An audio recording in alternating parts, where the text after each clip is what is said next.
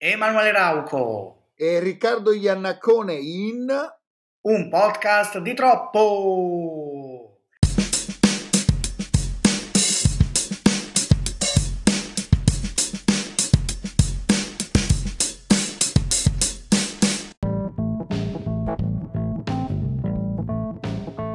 And the Oscar goes to Riccardo, Ian... ah, Riccardo sì? Iannacone. Ah sì, prendo l'Oscar? Sì. Ringrazio ovviamente i miei genitori, ringrazio il mio agente, ringrazio chiaramente Dio e, e niente, è un'emozione unica vincere il premio Oscar per il mio nuovo romanzo, perché non so se tu lo sai, ma nella famosa serie TV Bojack Horseman, lui, Sì. riceve, lui riceve il Golden Globe per la sua autobiografia, che non c'entra assolutamente niente con i film. A, tal, pro- a tal proposito, visto che diciamo sempre consigli, consigli, consigli, recuperate Bojack Horseman su Netflix, è una serie animata in sei stagioni su un cavallo che sarebbe un attore fallito, ubriaco e, e depresso eh, che, che veramente ne combina di tutti i colori. Una serie che dondola tra la, tra la comedy e la dramedy quindi insomma tanta tanta roba. Bojack Horseman. Sì, molto bella, Bojack Horseman, e, però tu devi stare attento quando fai il discorso di ringraziamento perché può arrivare un Will Smith a darti un destro fio- fortissimo. ma se fosse così rimarrei nella storia perché penso che Chris Rock che non se lo ricordava più nessuno a questo punto della carriera se lo ricorderanno tutti In realtà pare che cioè, noi in Europa eh, non ce lo ricordiamo, perché in America pare che sia ancora relativamente famoso. ecco mi dai, mi dai uno spunto che poi Sì. tratteremo meglio nella puntata per dire una cosa che sento nel profondo del mio cuore a tal punto che ho raccattato anche degli articoli interessanti che voglio leggerti quantomeno ti leggo degli sprazzi ti leggerò Sì. degli sprazzi per, per farti capire quello che secondo me è il grande problema degli Oscar e degli americani in generale e in questo caso nella sezione cinema Hollywood e tu sai bene che io posso anche sbilanciarmi in queste considerazioni perché ribadisco tu mi conosci molto bene io sono un amante degli Stati Uniti un amante dello Certo. sport eh, de- dello sport statunitense quindi football basket eh, poi anche dei grandi tennisti americani, del cinema americano, quindi della società americana, io mi interesso anche di politica americana, ecco credo che il problema degli Stati Uniti è che pensino un pochino troppo, ma, ma tantino, che il mondo gira intorno a loro. Eh sì. E invece io non credo che sia così, quindi ne parleremo. Io mi ricordo la, l'apertura- la- la- la prima scena di The Newsroom, la serie di Aaron Sorkin, in cui c'è questo giornalista che è interpretato da Jeff Daniels, che sta una specie di convegno con degli Sì, sì, studenti me la ricordo molto bene. e una studentessa gli chiede: Ah, ma pensa che l'America sia il più grande paese del mondo? Come fare per tornare il più grande paese del mondo? E lui gli dice: Guardate che l'America non è il più grande paese del mondo da, boh, non so, 50, 60, 70 anni. Cioè, che cosa ci stiamo raccontando noi? Sono tutti convinti, gli americani, che gli americani siano al centro del mondo. Eh, Per esempio, no, tu appunto ti appassioni di sport. Quando una squadra di basket o di Mi hai, football anticipa- vince- mi hai anticipato, campioni vince- del mondo. sono campioni del mondo. Esatto. È come, è come se il Real o il Barcellona vincessero la Liga e dicessero: Ah, siamo campioni del mondo! Campioni del mondo, esatto. Eh, Esatto. Addirittura nel baseball si chiamano le World Series, Sì. cioè le serie del mondo. Eh, ma quando, come hai detto bene tu, quando si vince il Super Bowl NFL o il titolo NBA, campioni del mondo. Quindi Poi, World e anche- Champions. Poi è vero che probabilmente non ci sono, ci sono poche le squadre di, foot, di baseball più forti di quelle americane. Di basket sono pochissime, anche di football forse nessuna, però, però Però è quel, è quel riverbero che secondo anche me un po' si... meno. sì, anche un po' meno, è quel riverbero che si può trovare tranquillamente nel cinema americano. Eh, certo, certo, sì, sì. Assolutamente. Va bene, dai, partiamo allora, forza. Partiamo gli Oscars. Co- come vogliamo organizzarsi? Uh, cioè, facciamo per film, per premi, come... Facciamo per premi. Io però devo okay. dire una cosa eh, che accoglierà il tuo eh, beneplacito, quindi il tuo, il tuo sì. ok generale. Eh, scusate se mi invento le parole, però è una cosa che mi piaceva se Emanuele se lo ricorda già dai tempi di Popcorn da Tiffany. Come disse una volta Jim Carrey in un MTV Movie Awards, vedete, invento anche delle parole mie. Quindi, esatto. citando Jim, che tra l'altro eh, dovrebbe ritirarsi dalle scene cinematografiche, ha fatto questo annuncio qualche giorno fa.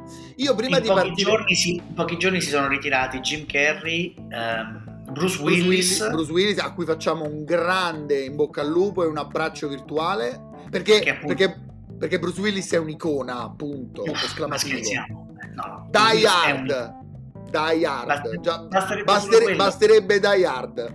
Ma poi la morte di Fabella e La morte dicendo. di Fabella sì. e tanta, tanta altra roba. E tanta altra roba. E, e Alain Delon ha, come dire, in qualche modo ufficializzato il fatto che ricorrerà al suicidio assistito perché insomma, sta male e non ce la fa più. Quindi okay. in pochi giorni queste tre cose che insomma non, non mer- anzi, forse delle tre, quella di Jim Carrey è la migliore. andando a guardare proprio. Scelto, è una scelta. È una scelta sua. Poi, magari in coda, prima dei consigli, leggiamo tutta la filmografia di Bruce Willis perché secondo me se la merita. Eh, questa. questa mh, questa perla se la merita, questo spazio dedicato a lui, perché è stato veramente uno dei più grandi attori della sua generazione, soprattutto per certi generi cinematografici. Credo che il film per cui, credo che il film per cui verrà ricordato di più insieme a Uh, Die Hard sia il sesto senso. Però vabbè, dai, poi, poi, magari gli dedichiamo uno spazio, uno spaziettino. Poi ne parliamo un po'. Allora, allora stavo dicendo, prima, prima, dei premi ti volevo dire sì. che io non l'ho vista la cerimonia. Ma figurati se io l'ho vista. Troppo tardi, io... troppo tardi. Io alle 10 già sto con l'occhio calante e sdraiato sul letto. Allora, io faccio mea culpa, ho seguito il red carpet e me ne sono ampiamente pentito. Ah, perché certo. è stata qualcosa di veramente ah, certo. invereconda. Eh, però eh, ho recuperato la, la cerimonia il giorno dopo e niente, è stata invereconda pure la cerimonia. Eh, tempi terribili, tempi terribili, conduzione terribile, eh, una conduzione diciamolo, terribile. Ma, Poi ma eh, lì, i conduttori erano conduttori multipli come l'anno scorso? conduttori, credo, credo, fossero, credo, fossero, tre conduttrici. Okay. Personalmente eh, a me non piace Amy Schumer, la, la trovo proprio fastidiosa come comicità, eh, sì. ma questo è un mio parere personale chiaramente. Eh, non mi sono piaciute neanche ehm, le reunion no, per osannare certi film del passato con, del, con, dei teatrini artificiosi, persino quello di Pulp Fiction l'ho trovato veramente brutto, mm-hmm. con Uma Thurman e Gian Travolta che fanno finta essenzialmente di ballare la gag di Will Smith deprecabile, ma poi ne parleremo meglio dopo. Insomma, poi hanno pure tagliato i premi tecnici, alcune eh, che non è una cosa senza senso. Hanno detto "Le tagliamo queste cose per fare una cerimonia più breve e più fluida". No, ha fatto schifo comunque, quindi potevate tranquillamente tenerli. E poi li hanno tagliati, però poi hanno mandato la differita. Cioè che che senso ha? No, veramente terribile, terribile. Tra l'altro, tra i premi tecnici, tecnici, tra virgolette, meritevoli di taglio c'erano la fotografia, il montaggio, cioè le, cioè le, due cose su cui sostanzialmente un film si basa. no, addirittura, e, credo che anche su, e credo che anche su questo sarai stra d'accordo, il montaggio e la fotografia sono l'appoggio cardine alla regia se- senza, fotogra- senza, fotografia e senza montaggio non c'è il film. Eh, a-, a, tal punto che si dice che il fotografo, cioè, o, o meglio, il direttore della fotografia, sia il regista quasi la spalla, il, il bastone su cui si regge il regista, essenzialmente quello che vedi lo vedi grazie al direttore della fotografia. Il fatto che il film ti racconti una cosa durante il film, non sulla sceneggiatura, e grazie al fatto che il montatore le mette insieme i pezzi, ma non lo so. A, a tal punto che il montatore può decidere il ritmo, il pace, il taglio artistico, stilistico. Il montatore è, è forse, forse è la figura più importante di tutte. Allora, io, mia moglie Emiliana, che è anche colei che com, com, nei, nei, video dell'ultimo mese mi sta aiutando a curare la parte tecnica, visiva, grafica, lei fa anche eh, la montatrice, è stata montatrice, lo, lo fa.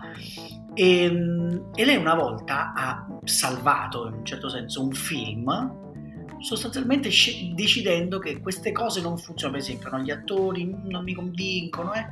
facciamolo muto e quindi ha praticamente tolto le parti, ha tolto un sacco di dialoghi e ha lasciato gli attori come corpi, però non i loro dialoghi. E il film è, divent- cioè, è diventato un altro film molto più bello. Tra l'altro, da quando Emiliana ti cura da, da, quando Emiliana ti cura l'aspetto tecnico si vede la differenza tra i video prima e i video dopo. Eh, quindi tra il prima e il Emiliana dopo. cura sostanzialmente fotografia perché è quella che mi dice questa inquadratura questo colore è e montaggio eh, mai detto niente. Però si vede che agli Oscar, il premio più importante del cinema del mondo, questa cosa non sia chiara probabilmente. Ma secondo me dicono fotografia, ma che è? Fotografia delle vacanze? Montaggio, ma che è mobile dell'Ikea? No, no, esatto. Levo, levo, levo. È molto probabile che sia così, quindi io butto la provocazione massima prima di andare a leggere i premiati, ovvero io credo che gli Oscar siano dentro un declino stiano proprio dentro un declino quasi irreversibile. A parte che gli ascolti si sono un pochino rialzati rispetto alla fase pandemica americana, sì. ma sono molto molto molto meno rispetto al 2018 e al 2017. Detto ciò, è proprio il contenuto, è lo spettacolo, lo show che lascia a desiderare e secondo me no, rischiano di non riprendersi più.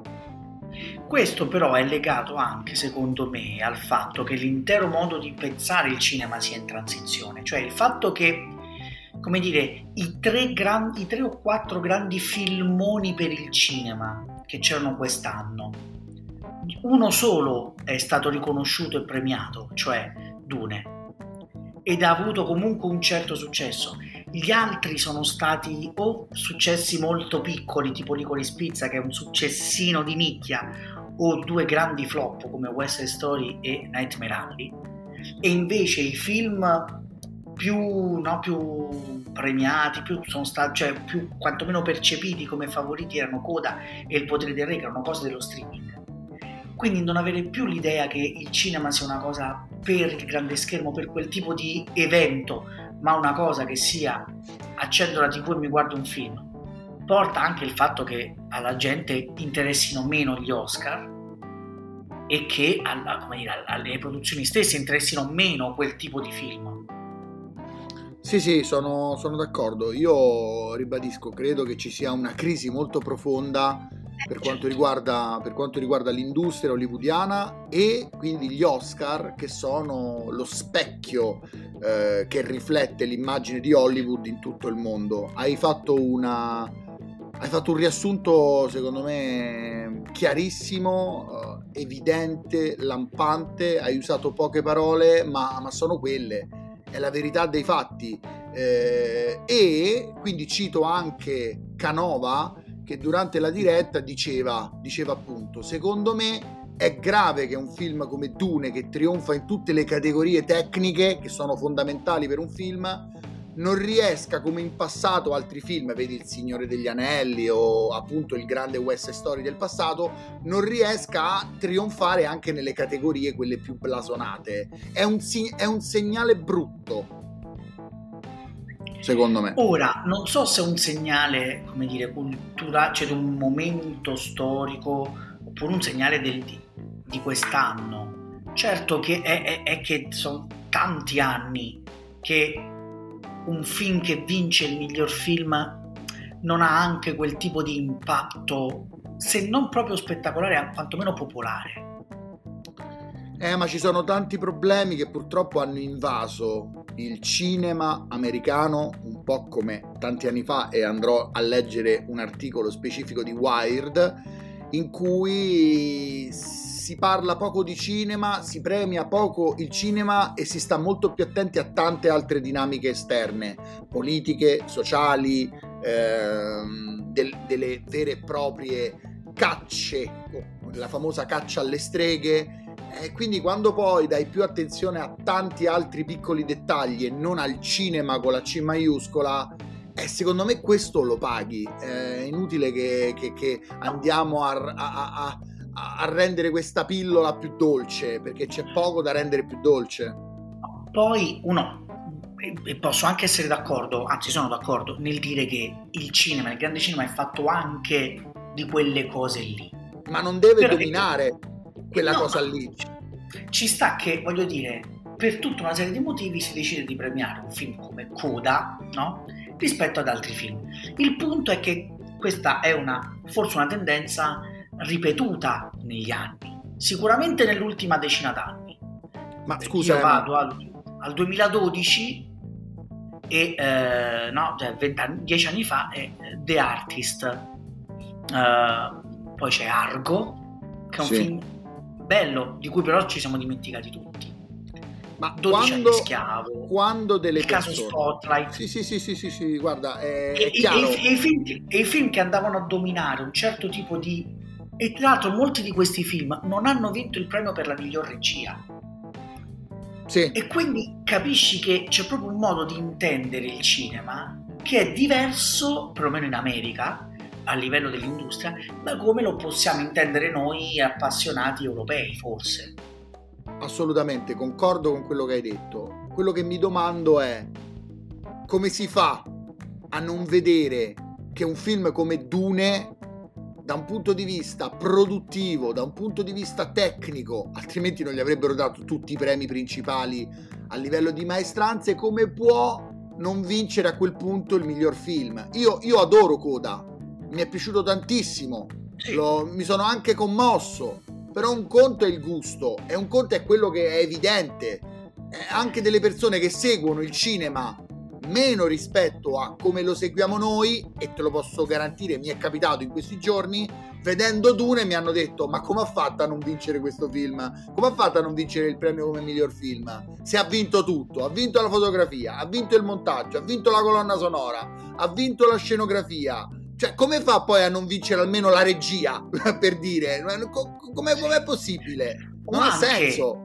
O anche, non la regia, ma se, se come dire, il premio al, al, miglior film è il premio viene dato ai produttori.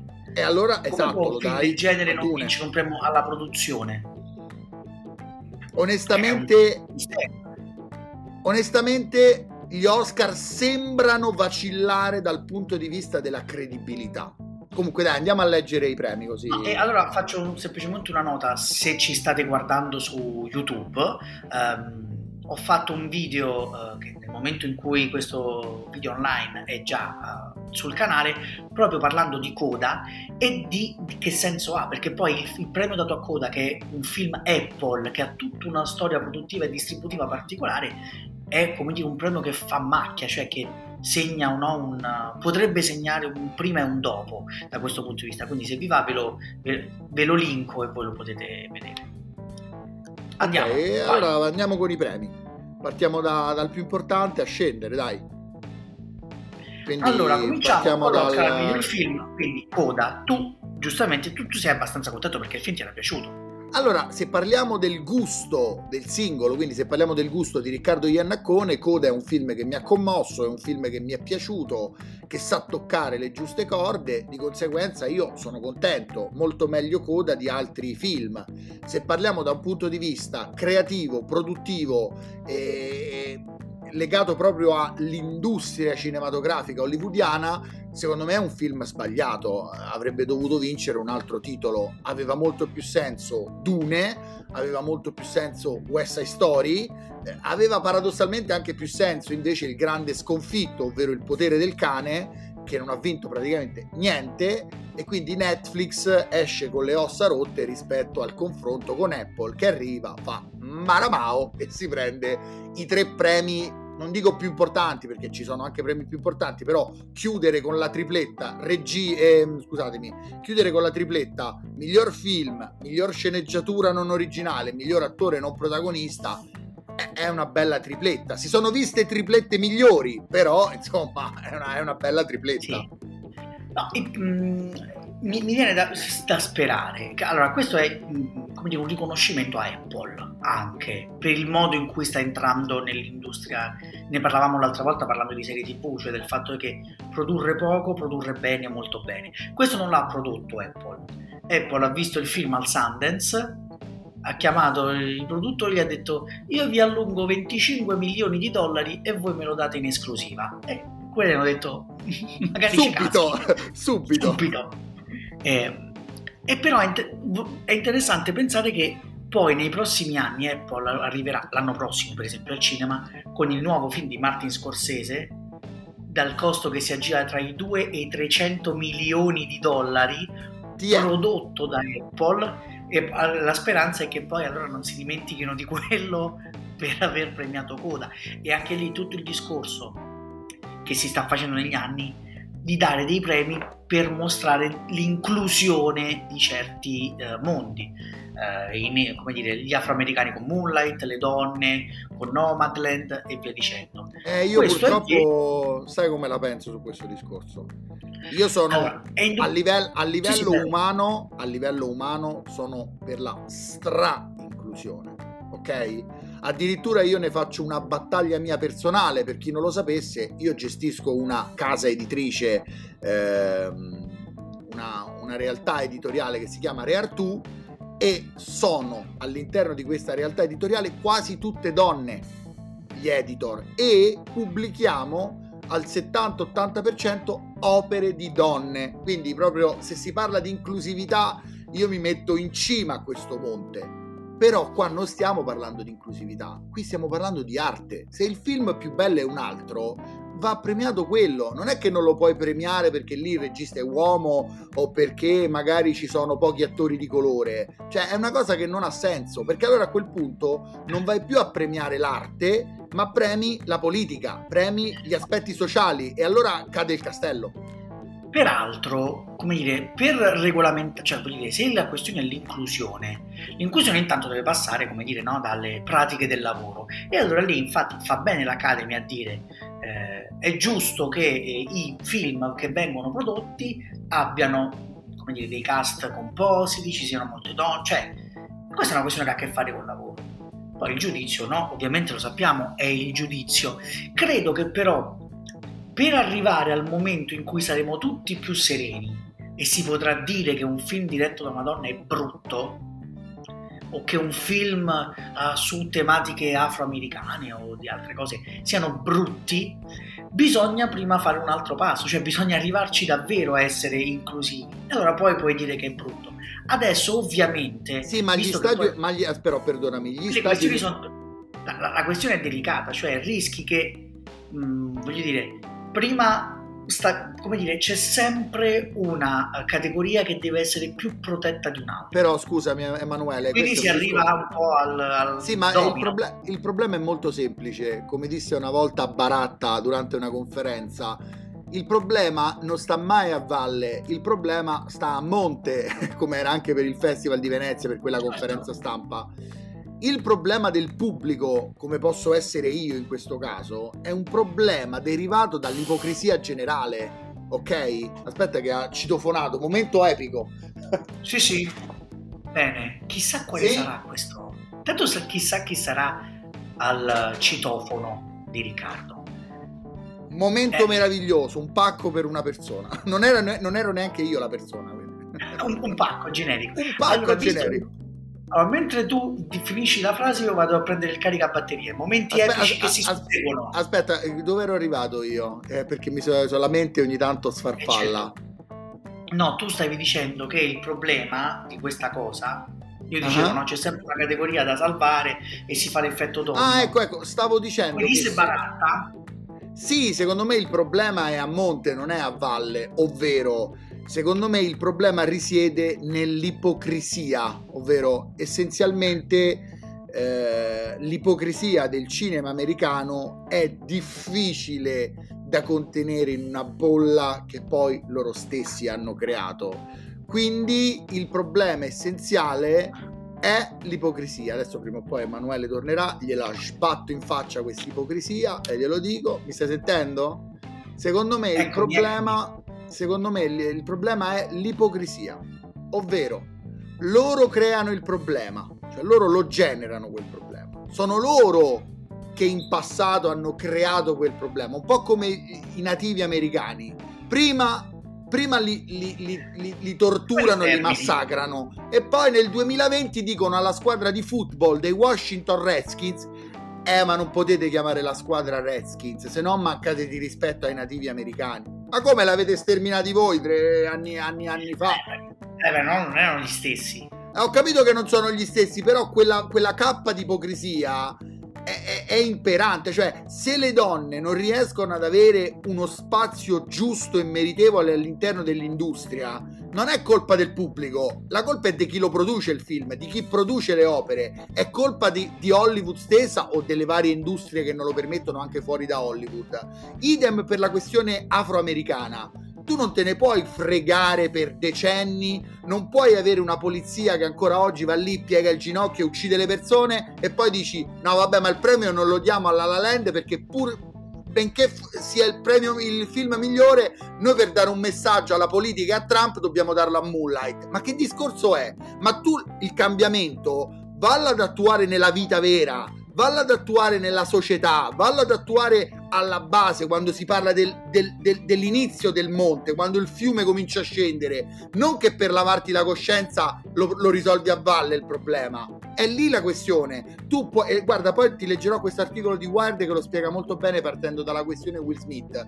Tu puoi pure premiare mille Moonlight, puoi pure premiare mille Coda, ma se non risolvi il problema dalle sue fondamenta, il problema ci sarà sempre, sempre con la S maiuscola.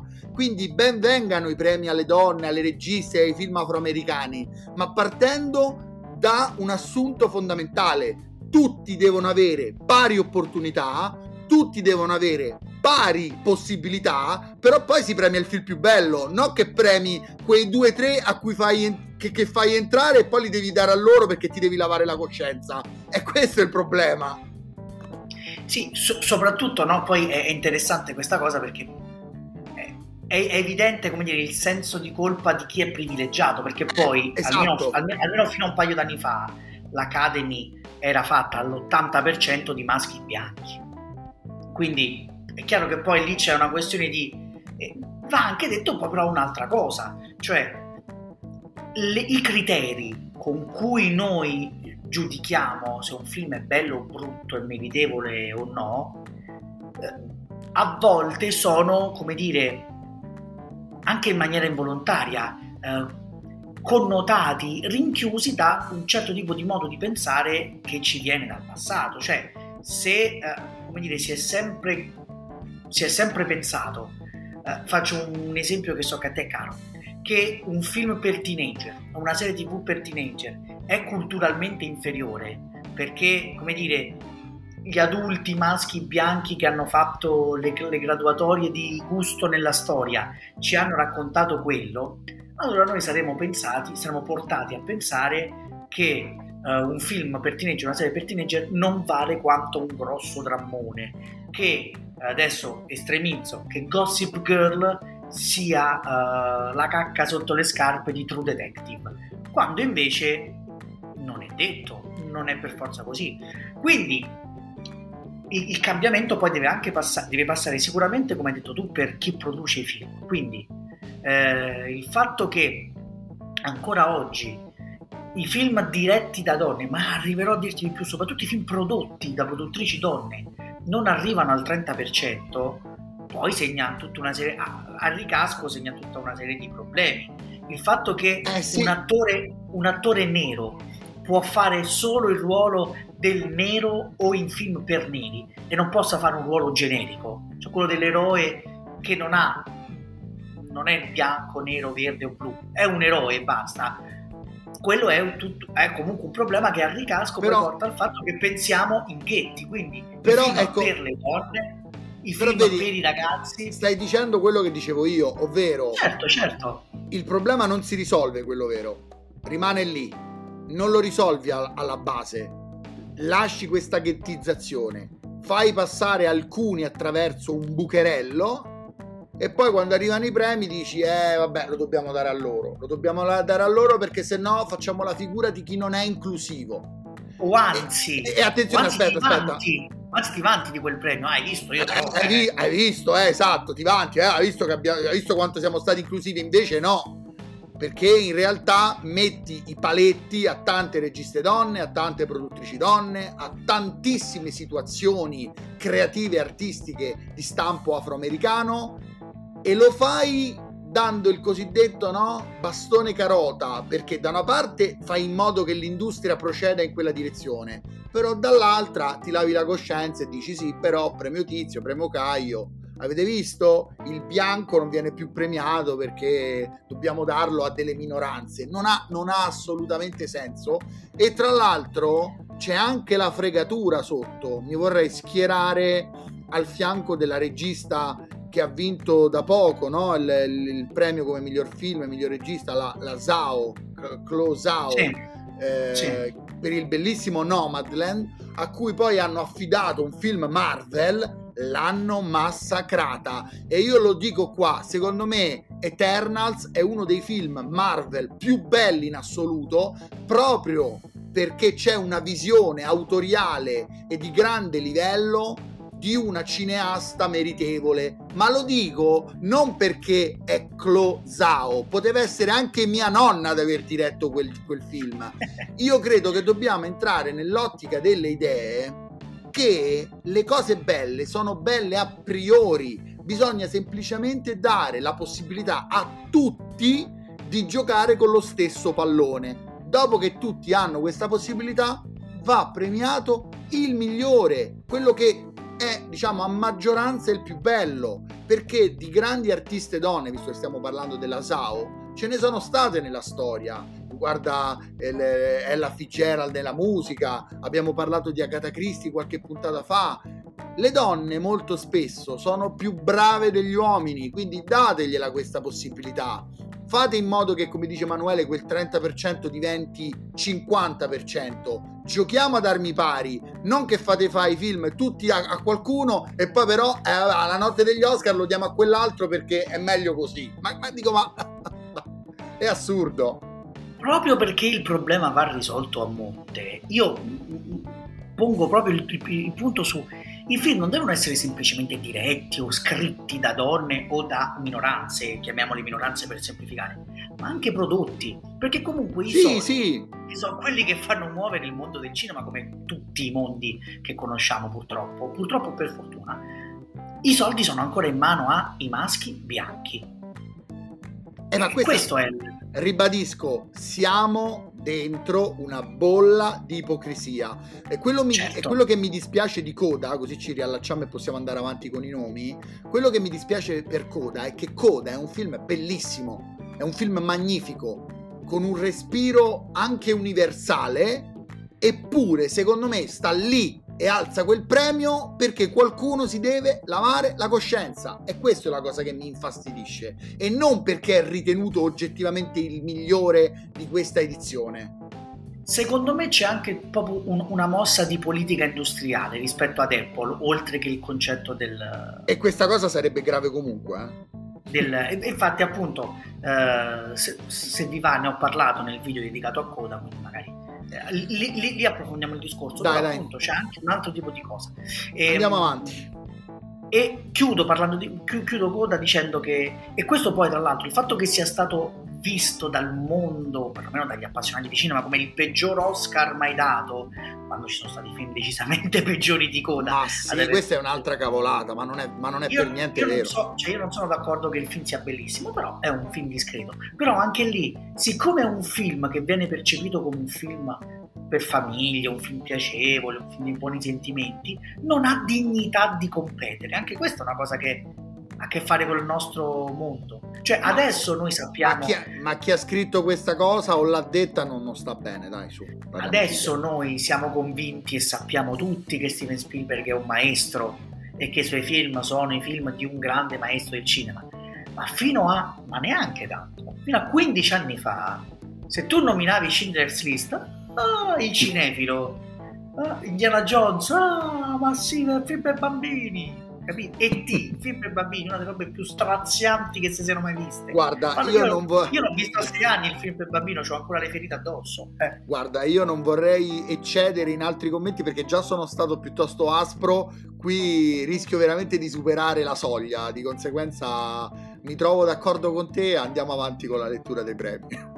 Andiamo avanti, il premio per la miglior regia lo hai anticipato Jane Campion per Il potere del cane, che è l'unico premio vinto da... Se, ah, ah quindi aveva vinto, aveva vinto, un premio, me, me, l'ero perso, perdonatemi. Secondo me Uno meritato, meritato perché la Campion è una grande regista e il suo lavoro eh, per Il potere del cane è un lavoro enorme da un punto di vista proprio dell'immagine che trasmette e della narrazione attraverso la macchina da presa. Secondo me l'Oscar alla Campion è meritato. Io, per, proprio visto, questo ci, ci, ci, aiuta anche a pensare, uno pensa alla regia se semplicemente ciò che tu vedi del film, no? Poi in realtà la regia è anche una cosa appunto un po' più sottile, cioè di modo in cui dirigi gli attori, di modo in cui fai sì che certe cose emergano. E c'è una sottigliezza nel raccontare i personaggi, nel fa- nei duetti tra i personaggi, cioè la, la sequenza al pianoforte tra Kirsten Dunst e Benedict Cumberbatch ha una sottigliezza che quella è una grande regia. Infatti poi secondo me poteva anche vincere il premio per la sceneggiatura che ha vinto Coda allo stesso modo. Ma io guarda, ripeto, eh, a parte che tu lo sai che la penso come te, io non amo molto i premi cinematografici, quindi non seguo Sono gli Oscar. Gioco. Esatto, è un gioco, non seguo gli Oscar da tanti anni, forse dalla debacle hollywoodiana di La La Land, che mi ha lasciato esterrefatto, però probabilmente io a Coda avrei dato la sceneggiatura non originale e l'attore non protagonista, che lui è Kotsur, è stato bravissimo, e, e avrei dato il miglior film o alla Campion per il potere del cane o uh, a Dune e a Villeneuve. Sì, però comunque, eh, poi adesso cerchiamo, visto che siamo già a 35 minuti, facciamo sì. dei discorsi un po' più ampi, perché appunto Jane Campion comunque il premio è meritato. Sì, sì, assolutamente. Credo solo la, la, terza, se non sbaglio, la terza regista donna nella storia ad aver vinto ecco, il premio. Que- questo, è grave, questo è grave, è molto grave secondo me. Eh, però al tempo stesso adesso... È nominata eh, e la terza gra- vince. Ok, è grave. Quindi adesso a questo punto che si fa?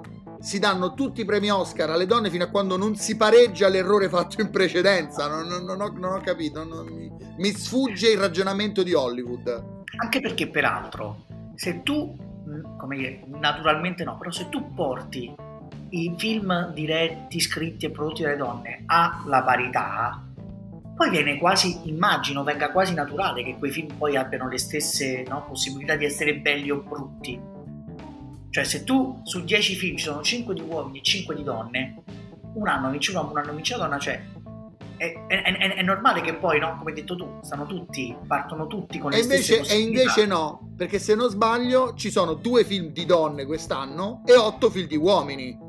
Quindi poi alla fine Sembra esatto. quasi che tu dici, oh raga, scusate, ne abbiamo messi otto di, di, di, registi uomini e quindi facciamo vincere una delle due donne. non li possiamo pure premiare. Eh, non li, possiamo, non li, possiamo, pure premiare. Hai ragione. Allora, passiamo agli attori. Andiamo in, in ordine dal, da, dal, basso. I non protagonisti, come hai detto, Troy Kotsur per Coda, che fa una Stra- grande interpretazione. Poi... Strameritato, strameritato strameritato. Il secondo attore non udente, sordo, a vincere. E la prima era lei che interpreta la moglie nel film, eh, Marley Matlin. E poi c'erano anche altre quattro belle interpretazioni. Chana Nins, Jesse Plemons, J.K. Simmons, Cody Smith McPhee. Però diciamo che questo è un premio che... No, no, no, questo è, è meritato.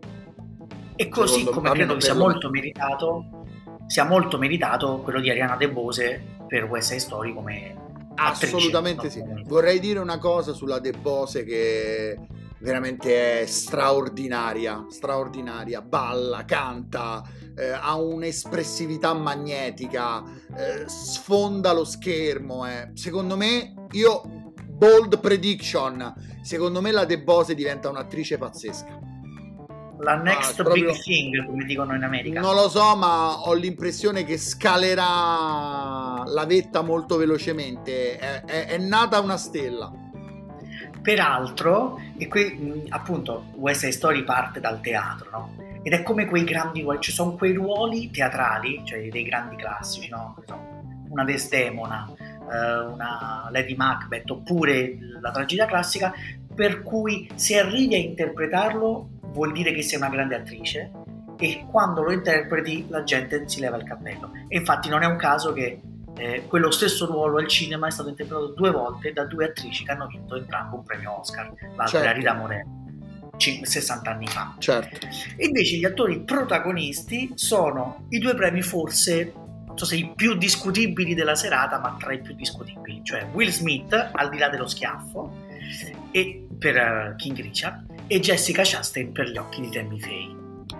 Allora, Jessica Chastain, sarò molto rapido, è uno di quei casi hollywoodiani in cui, cavolo, ci rendiamo conto che Jessica Chastain ha fatto un sacco di film in cui meritava l'Oscar, ovviamente diamoglielo per il più brutto che ha fatto. Quindi potevi darglielo per Zero Dark Thirty, potevi darglielo per... de- veramente, se vado a prendere la filmografia, ce ne sono almeno 5 che meritavano l'Oscar. Ovviamente glielo danno quando si fa il parruccone e si mette il truccone. E, e non è il, e non è il primo caso eh, di- di- di- legato agli Oscar. Anche Charlize Theron, che ha fatto tante performance clamorose, quando gliel'hanno dato per Monster. Però se non sbaglio quello di Charlize Theron in quel caso era la, la- la- la prima volta che recitava in un film che puntava poi all'Oscar, cioè prima comunque era un'attrice in progetti più eh, di intrattenimento. Qui invece abbiamo Jessica Chastain che è una che ha esordito facendo Salomè per eh, Al Pacino, quindi cioè, non è una che scherzava e poi ha fatto sul serio. Sì, poi parliamo di, una regi- di un'attrice che ha fatto Take Shelter, The Tree of Life, The Help, Zero Dark Thirty, La scomparsa di Eleanor Rigby, Interstellar, Crimson Peak, eh, cioè, Cioè, Molly's se- Game. In io Miss Sloan pure era strepitosa, non so se tu Miss. Sloan, sì, sì, sì, sì, sì. Miss Sloan era strepitosa. Ma poi dico, ma Charlize Theron non gli danno il premio per eh, Mad Max Fury Road. Scantalo e gombloddo. Ecco, lì è un altro problema la Dune. Ti do tutti i premi tecnici perché tecnicamente alziamo le mani. Però, cioè, però non premio Charlize Theron che è il cuore pulsante del film. No, soprattutto quello è uno dei film fondamentali per raccontare cos'è il cinema degli anni 10. Cioè proprio uno di quei film che segnano un mondo, un'epoca. E Ma scusa, eh. Perdonami, io spezzo un'altra lancia a favore del concetto di femminismo. In un film che si chiama Mad Max Fury Road, uno dei più grandi film degli ultimi 30-40 anni, senza proprio colpo ferire, c'è un personaggio femminile che si mangia letteralmente tutti in scena, una, una Charlize Theron magistrale, enorme, a tal punto che secondo me Tom Hardy ha rosicato in post produzione, vedendo anche il film.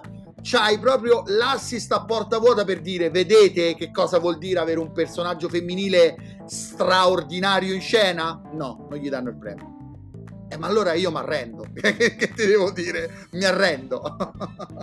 Invece Jessica Chastain per un ruolo che è anche discutibile perché poi proprio in nome di una presunta idea di femminismo si, come dire, racconta come vittima inconsapevole una donna che invece è stata una truffatrice insieme al marito. E poi, siccome va tutta di vocine, trucco, parrucco, roba che è tipo Ciac- Ciacchegnola di famosissimo Ciacchegnola di, di, di Guzzanti. Esattamente, quella storia lì. Vabbè, invece di King Richard mi sa che ne avevamo, ne avevamo già parlato tre o quattro puntate fa. Allora, eh, Will Smith non avrebbe meritato l'Oscar dal punto di vista artistico. Io l'ho, l'ho detto, l'ho ridetto e lo ridico anche oggi. Io credo che il premio dovesse andare a Denzel Washington per il livello della sua performance, per il personaggio, perché con tutto il rispetto per Richard Williams, Macbeth, credo che abbia un valore artistico, eh, umano, politico molto più, diciamo, interessante e ampio. appena eh, appena però, eh, appena appena. Appena appena. Detto ciò, la, la scena dello schiaffo è stata una scena molto di basso livello, ma di basso livello da parte di tutti. In primis Will Smith che ha sbagliato in maniera grande, è stato un grande errore, però ha sbagliato pure la Pink Smith che non ha provato neanche a fermarlo. Ha sbagliato Chris Rock secondo me nei modi, perché ci sono modi e modi per fare grande satira e secondo me se devi fare la satira la devi fare veramente a livelli super e mi viene in mente Rick Gervais a me non è piaciuto Chris Rock. Secondo me quella non era nemmeno satira, era una battutaccia. Ma, ma riuscita male, riuscita molto male. Poi qualcuno dice che lui non sapesse del fatto che Giada Pink Smith. Ma probabile, probabile. Poi pessimi tutti i colleghi che hanno fatto la standing ovation a Will Smith perché secondo me non andava come fatta. Ha detto Jim Carrey, come, come ha detto Jim Carrey. Pessima anche l'Academy che sarebbe dovuta intervenire immediatamente, fermare questa cosa. E non che adesso, ah, forse il 18 gli levano il premio Oscar, ma cos'è questa pupazzata?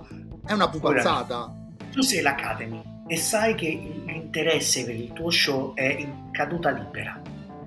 Certo. Accade una cosa del genere, ma che fai? Te la, tie- te la tieni stretta. Sapendo che, sapendo che un quarto d'ora dopo quel tizio che ha dato lo schiaffo salirà sul palco per prendersi la statuetta, ma che no, non sfrutti, come hai detto tu, infatti gli ascolti, seppur di poco, comunque erano in risalita. E immagino che in quel momento ci sia stato il picco dell'intera serata, cioè il momento in cui... Eh, ma questa è ipocrisia, però. Deve conto.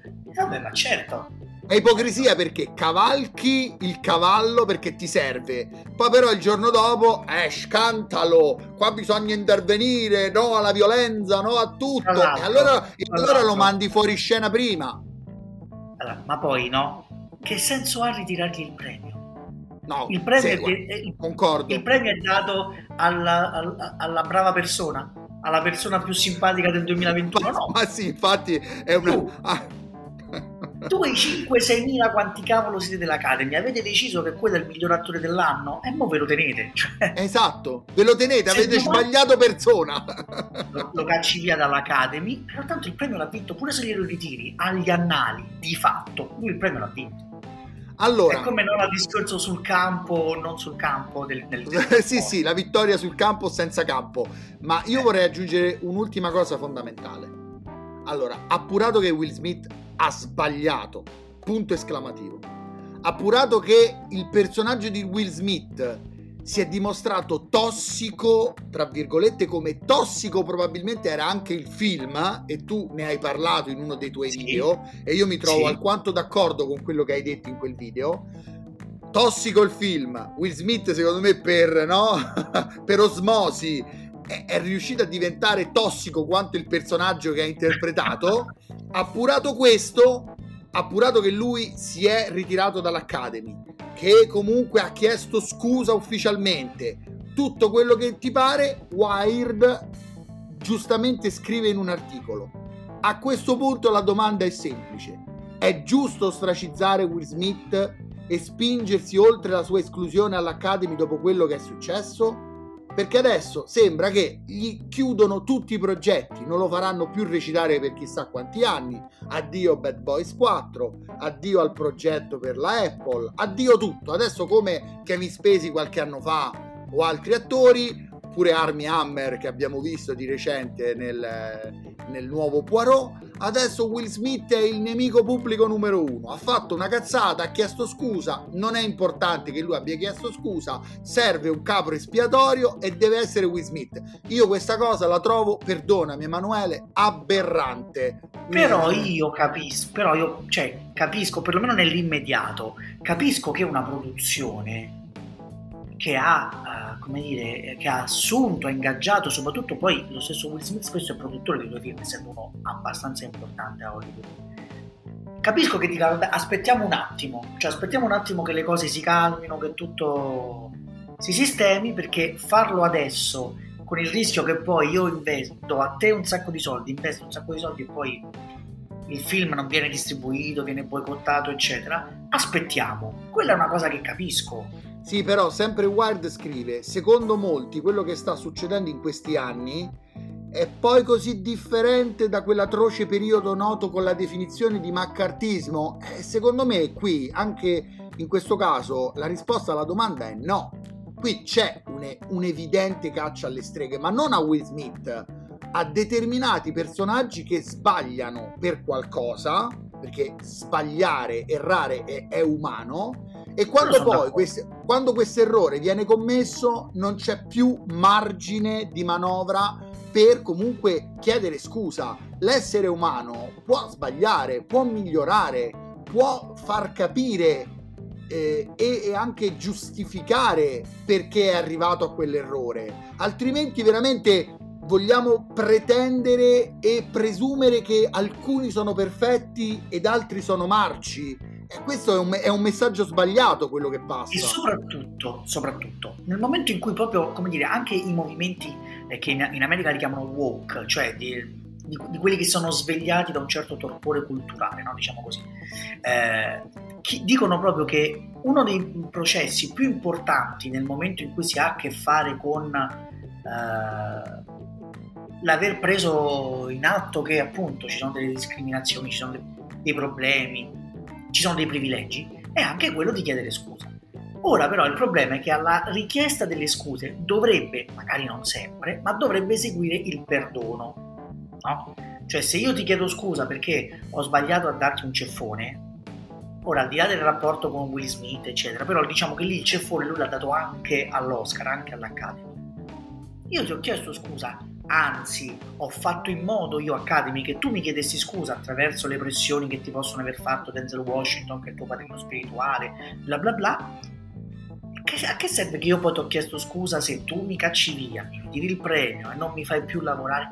È, è, è un, un, po' la questione di quello che si pente e poi finisce in carcere ai lavori forzati. Quando esce ammazza le persone, perché secondo me è totalmente sbagliato. L'articolo è di, di, Wired e di Giulio Zoppello, che tra l'altro scrive anche quest'altro passaggio che secondo me è molto interessante.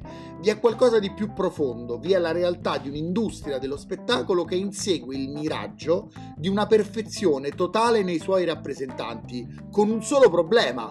Nessuno è perfetto, quindi come si può ricercare la perfezione quando è l'essere umano stesso a essere imperfetto? Altra ipocrisia.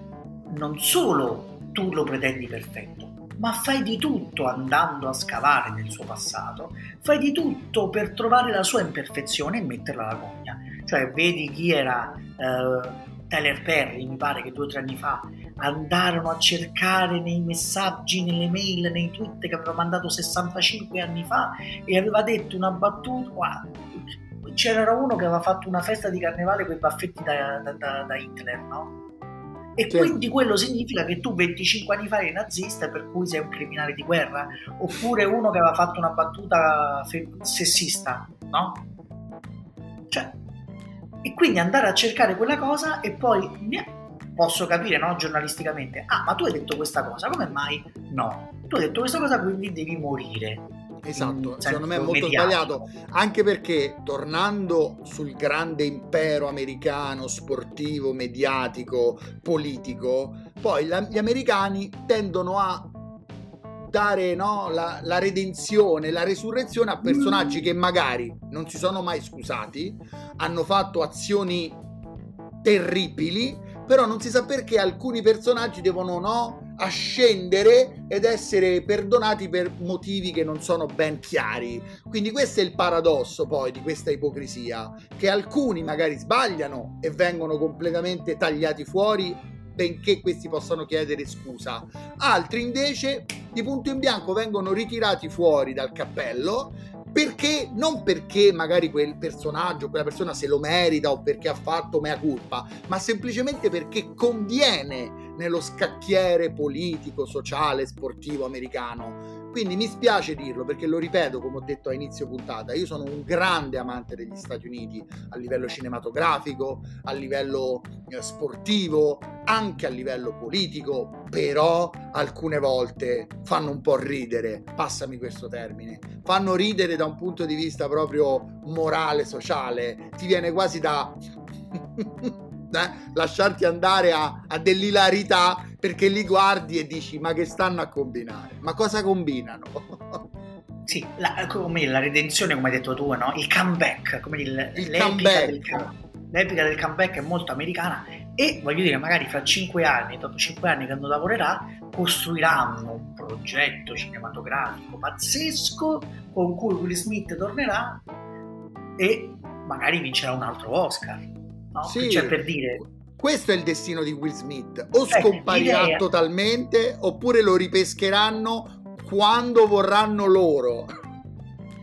Guarda, io non credo nella sua scomparsa, anzi credo che appunto, visto che poi tu hai fatto gli esempi no, di altri, cioè che Kevin Spacey era stato accusato di cose molto peggiori, al di là che l'abbia commesso o meno, l'accusa che gli si poneva era molto peggiore rispetto a ho dato uno schiaffo a uno perché sono mezzo matto, no? Sì, Allora è chiaro che lì... però c'è una differenza, c'è una differenza che Kevin Spacey non si sa se l'ha fatto, non c'è un processo, non c'è niente, è Eh, tutto a certo. chiacchiere, è tutto a chiacchiere. Will Smith l'hai visto, era in diretta mondiale, quindi è una cosa Sì, oggettiva. Però, come dire, se 10 persone ti accusano della stessa cosa, che Io tu sono- io- potuto fare, Io sono d'accordo, io sono d'accordo, però esiste che non ti vuoi sporcare le mani. Poi L'ho fra capito. un po' di anni si sarà dimenticato tutto. Immagino. Io non sto, io non sto così. qui, non sto qui per giudicare o salvare un personaggio tipo Kevin Spacey, sto semplicemente dicendo che la società si basa sullo stato di diritto, quindi ci devono essere dei processi, ci devono essere dei risvolti, ci devono essere delle prove, altrimenti io mi sveglio domani, convinco 10 persone che qualcuno ha fatto qualcosa che non va bene e automaticamente eh, l'hanno detto 10 persone e quindi Però questa cosa è teoria conta. del- Però questa è teoria del complotto. Ma non è una questione Cioè, di teoria del complotto, è questione nel che ci senso- devono essere prove. Se non ci sono prove, una cosa non Sì. può sussistere, punto. No, Eh, e questa, questa è una questione legale, sono d'accordo. In una questione, come dire, morale, statistica, eccetera, cioè, come dire, statisticamente, ehm, solo il 2% delle accuse di, eh, chiamiamola molestia sessuale, che poi sia molestia, stupro, eccetera, solo il 2% risulta poi falsa, questo statisticamente. Quindi una è il 2%, se tu devi pensarne a 10, le probabilità diminuiscono, no? Esponenzialmente.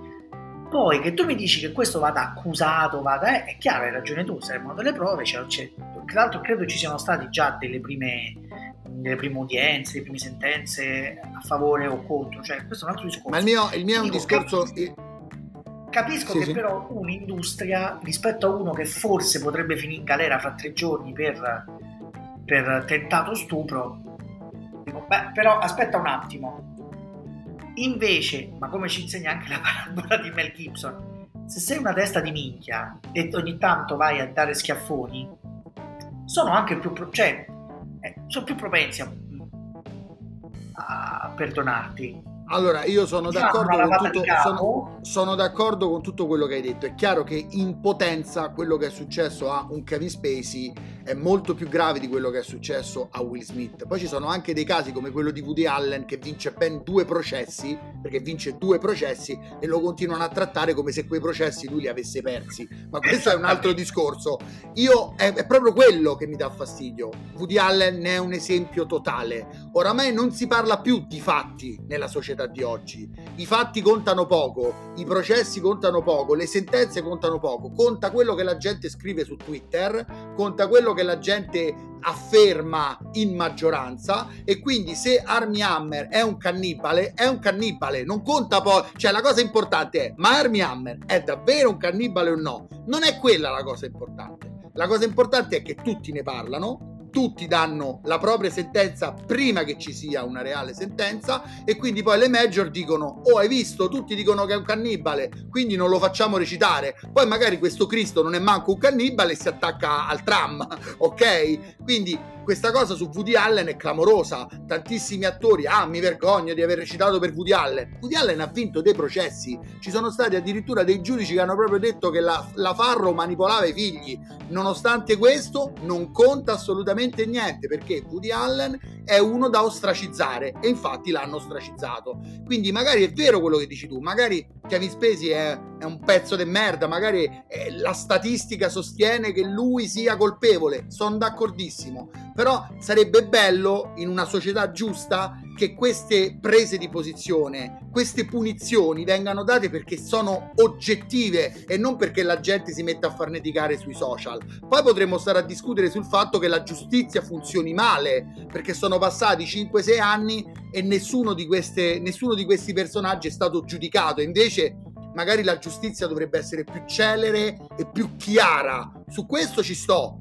Ma che, ma che, il tribunale, aspetta, che il tribunale diventi il tribunale del popolo, onestamente non mi sembra ah, no, eh, certo, su, su, su, quello sono d'accordo, però io non ti dico che mi giustifico fare lo stesso, ma capisco una produzione che dice, sai che c'è, Kevin Spacey per ora meglio di no. Proprio come dici tu, cioè aspettiamo che arriva il processo e che dica che... Perché magari questo... Non lo so, cioè capisco. Perché poi comunque alla fine della fiera, quando di, di Army Hammer si è capito che quella roba lì, sì, magari come dire, c'ha la perversione che gli piace mordere le sue compagne. Eh. Però non credo che... Cioè, tenderei a dubitare che sia davvero un cannibale. Ecco, eh, quindi mi chiedo perché la carriera di Army Hammer finisce? Me lo chiedo. Perché? Eh, è finita, come hai detto te, l'abbiamo visto in Assassino sul Nilo, che è un po'... Ma sì, ma quello eh, ho capito, ma quello è un film pre- precedente. No, no, Io... no, no. No, no, no, no, un film... Io mi ricordo che, poi... era, era pre. Mi ricordo anzi che la Disney voleva fare tutti i reshoot per, per la produzione, certo, voleva fare i reshoot e Kenneth Branagh gli ha detto guarda, guarda, eh, non è come il caso di, di, Getty, perché qui, sai, è il protagonista Hermie Hammer, quindi se andiamo di reshoot dobbiamo rigirare tutto il film. quindi, cioè, allora, un, conto no, allora... un conto che Christopher Plummer fa quattro scene per sostituire eh. Kevin Spacey. Un, un conto, è che devi rigi- un conto è rigirare tutto il film. Quindi no, il budget si raddoppia. insieme agli altri. Esatto, infatti. Eh no, devi infatti, rigirarlo tutto. Però vabbè, insomma, il discorso è io sono dell'idea che chi commette uno sbaglio, una colpa, a seconda della, della, a seconda della gravità di quella colpa, debba pagare. Chi quella colpa non l'ha commessa non è giusto che venga, diciamo, colpevolizzato perché il tribunale del popolo così ha deciso. Detto ciò, se in questa società non esiste il perdono, soprattutto per delle cavolate come quella di Will Smith, e eh beh, allora stiamo veramente, siamo veramente alla frutta.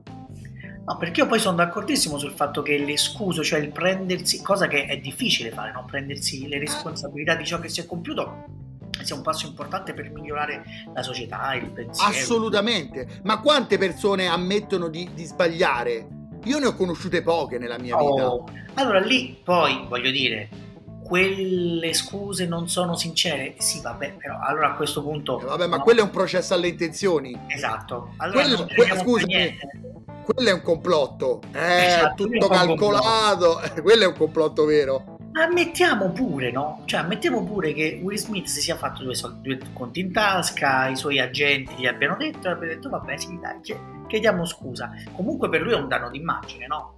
Assolutamente, e ti posso garantire che ci sono dei personaggi che non ci riuscirebbero comunque a chiedere scusa perché il proprio ego non glielo permette, quindi Anzi, mm, mm, non la darei come scontata. Poi lui sta in un momento della sua vita particolare, lui prima di girare King Richard ha scritto un'autobiografia perché stava in un momento di grossa depressione, di grossa crisi psicofisica e quindi nel libro racconta il suo percorso per uscirne e come ha detto lui sono un work in progress, cioè non ne sono ancora uscito e quella roba lì no, lo ha fatto tiltare, come dicono i giovani.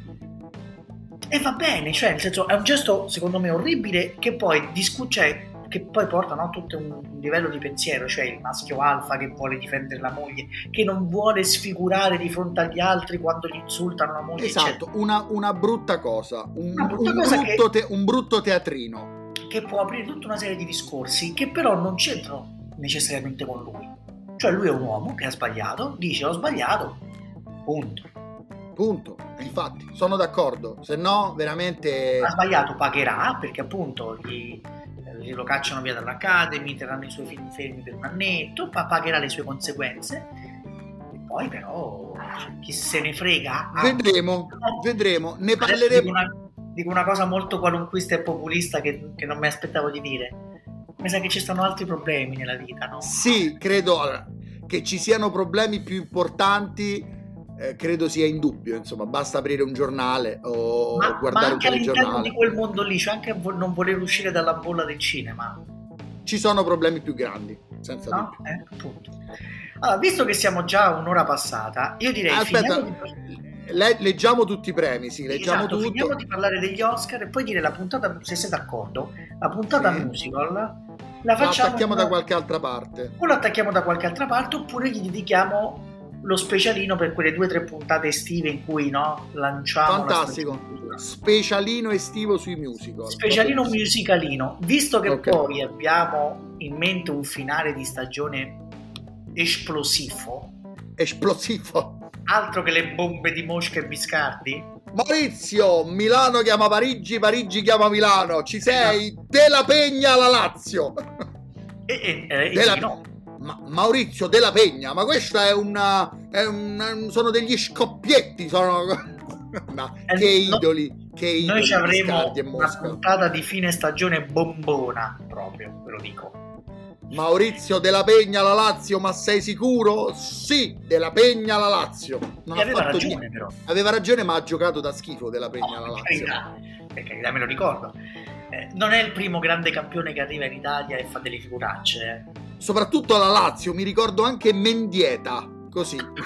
Vabbè, però non so se Mendieta era un grande campione.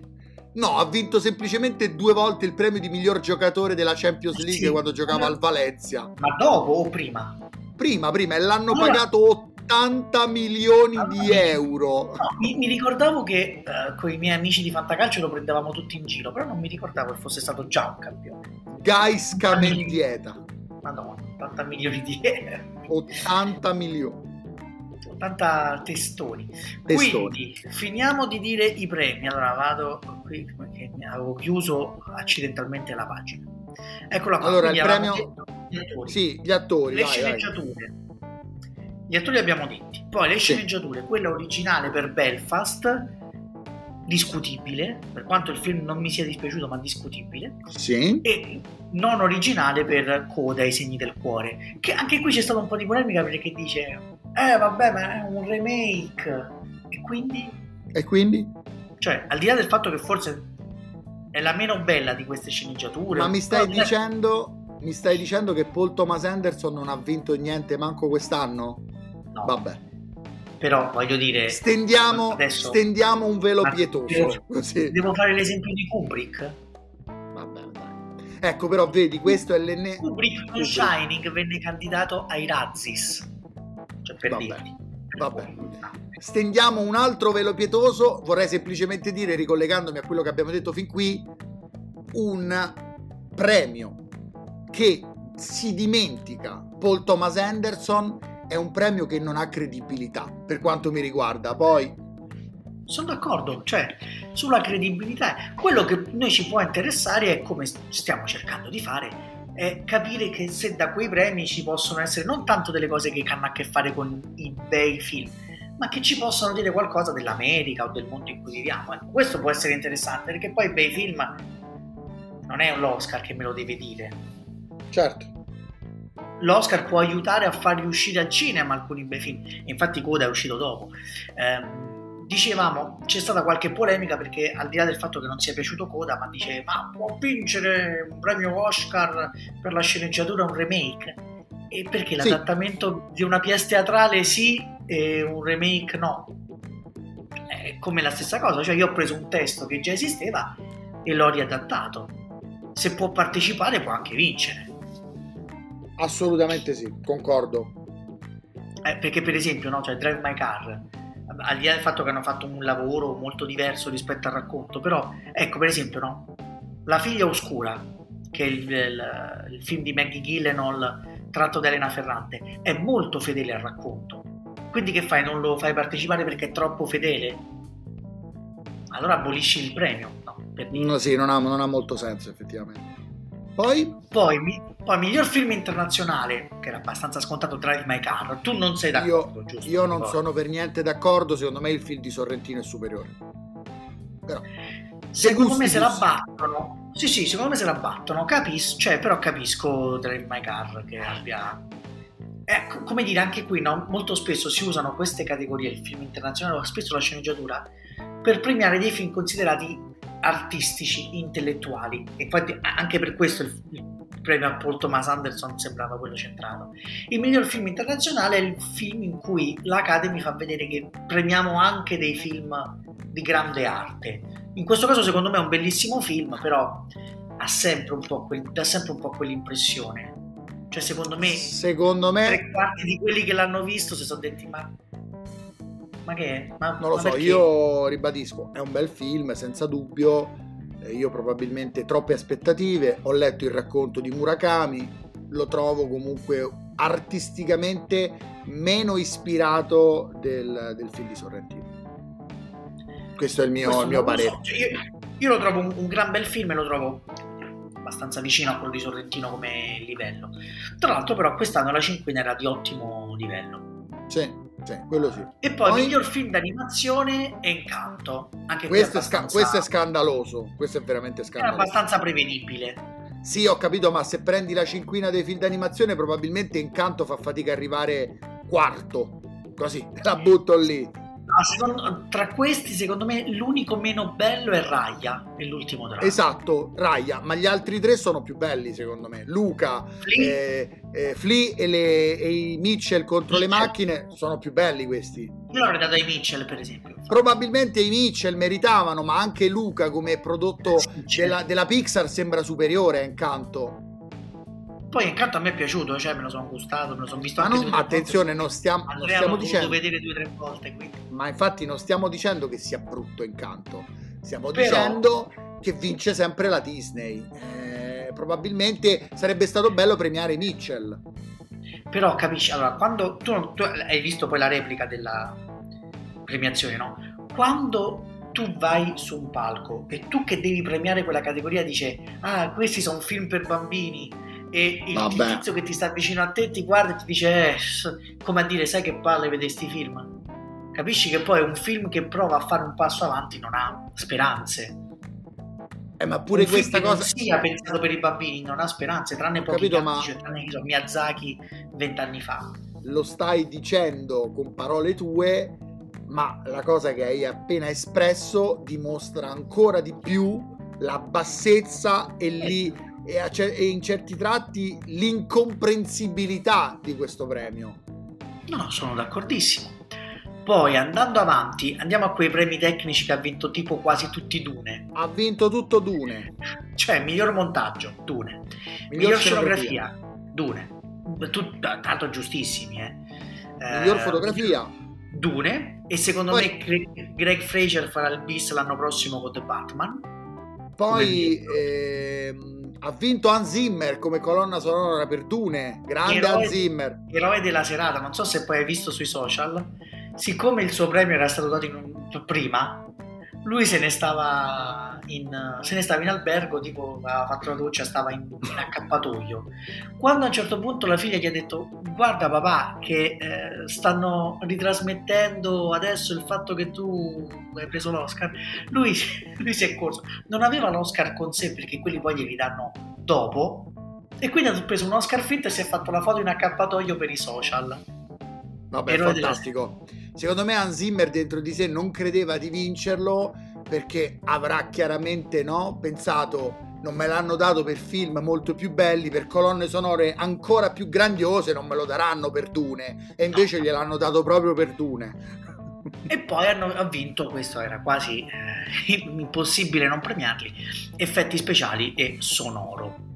Gli unici premi tecnici che non sono stati vinti da, da Dune sono stati i migliori costumi a Crudelia, eh, che ci sta, è un, anche un film sulla moda, quindi ci sta, e agli occhi di Tammy Faye perché ovviamente se tu fai un film di mascheroni e parrucconi è giusto che poi è giusto che vinci l'Oscar certo. esatto ti stai dimenticando il premio più importante di tutti ma dici quello la miglior canzone? no quello dedicato ai fan il fan Oscar. Ma lo sai che non c'è, cioè nella premiazione ufficiale non c'è. Cioè per dirti... L'anno... Quanto l'anno non gliene fregasse un... L'hanno pompato tantissimo per, Ma tu sai perché? per, per fare le, io... le, bolle social. Io, io ho un'idea del perché. perché se l'avesse vinto Spider-Man facevano salire pure qualcuno sul palco a ritirarlo. Ma visto che ha vinto Zack Snyder, hanno detto Shh, non facciamo trapelare troppo la notizia che ha vinto Snyder. Il rischio era che lo vincesse Cenerentola. Eh, so. no. non, è che, non è che il film, come si chiamava il film di Snyder? Army of the Dead. Terribile, terribile. No, sì, sì, d'accordo, però dico... Che poi, cioè, aspetta, in realtà i fan l'hanno dato ad Army of the Dead perché il loro messaggio era votiamo questo perché in realtà noi volevamo votare la, la Zack Snyder Justice League però visto che non si poteva per una questione di tempistiche e di date e allora ripieghiamo tutti su The Ar- Army of the Dead per battere quel truffaldino di Spider-Man sì, però cioè, hanno passato poi, no? Due, tre, quattro mesi a pompare questa roba, votate su Twitter, scrivete hashtag, quindi per far crescere quello che gli analisti chiamano l'engagement, no? Hai visto eh. quanti follower abbiamo? Poi del premio non ne frega niente a nessuno, nel palmarès ufficiale non, non è segnalato, non c'è. Quindi io credo che quando andrà in giro Zack Snyder non lo possa neanche dire che ufficialmente ha vinto un Oscar perché non è del palmarès ufficiale. Aspetta, c'è una il, prova. Il premio del pubblico. Non è un premio vero, cioè. Ah, se gli danno l'Oscar, lui può sempre dire me l'hanno dato. Uno dice sì, vabbè, ma che stai a dire? Lui tira fuori l'Oscar e dice ti è. Però quello può sempre dire sei andato da un rigattiere. esatto, come Hans Zimmer con l'Oscar finto. Esatto, quindi non lo so. Povero, povero Zack Snyder. Veramente. E si sono anche inventati poi... anche quell'altra roba di the, the, Best Cheerful Moment in History, una cosa del genere, pure lì ha vinto Zack Snyder. Quindi proprio secondo me loro vogliono ostracizzare anche Zack Snyder. Però allo stesso tempo c'è un, c'è un pubblico che lo, lo, sostiene. E questo dai, è dai Zack, dai. Dai amico Zack. Quindi poi invece quello che mi ero dimenticato era la miglior canzone originale, No Time to Die, tratta da 007 che è il, il terzo Oscar consecutivo che 007 vince per la canzone dopo che per più di 50 anni non l'aveva mai vinto. Assurdo. Fare un po' di statistica. Miglior documentario, che bello, se, vi, se amate la musica, soprattutto la musica black d'epoca, guardatelo. Summer of Soul, sta su Disney Plus. Gli altri non li ho visti. Abbiamo, il miglior abbiamo... cortometraggio documentario è per ah. te, The Queen of Basketball. Ah, fantastico, fantastico. Io avevo recuperato qualche giorno prima anche Robin Robin, che però è un cortometraggio di animazione, e Audible, che credo sia stato sconfitto da Queen of Basketball. Yes. Eh, mi sono piaciuti entrambi, sia il Pettirossino che Audible. Che anche qui Benissimo. è una storia di sordomuti, giocatori di football sordomuti, una storia fantastica di, di coraggio, di, di forza interiore, mi ha, mi ha, mi ha toccato particolarmente. Allora, io direi di chiudere velocemente di... con i consigli. Allora, andiamo con la sigletta della rubrichetta.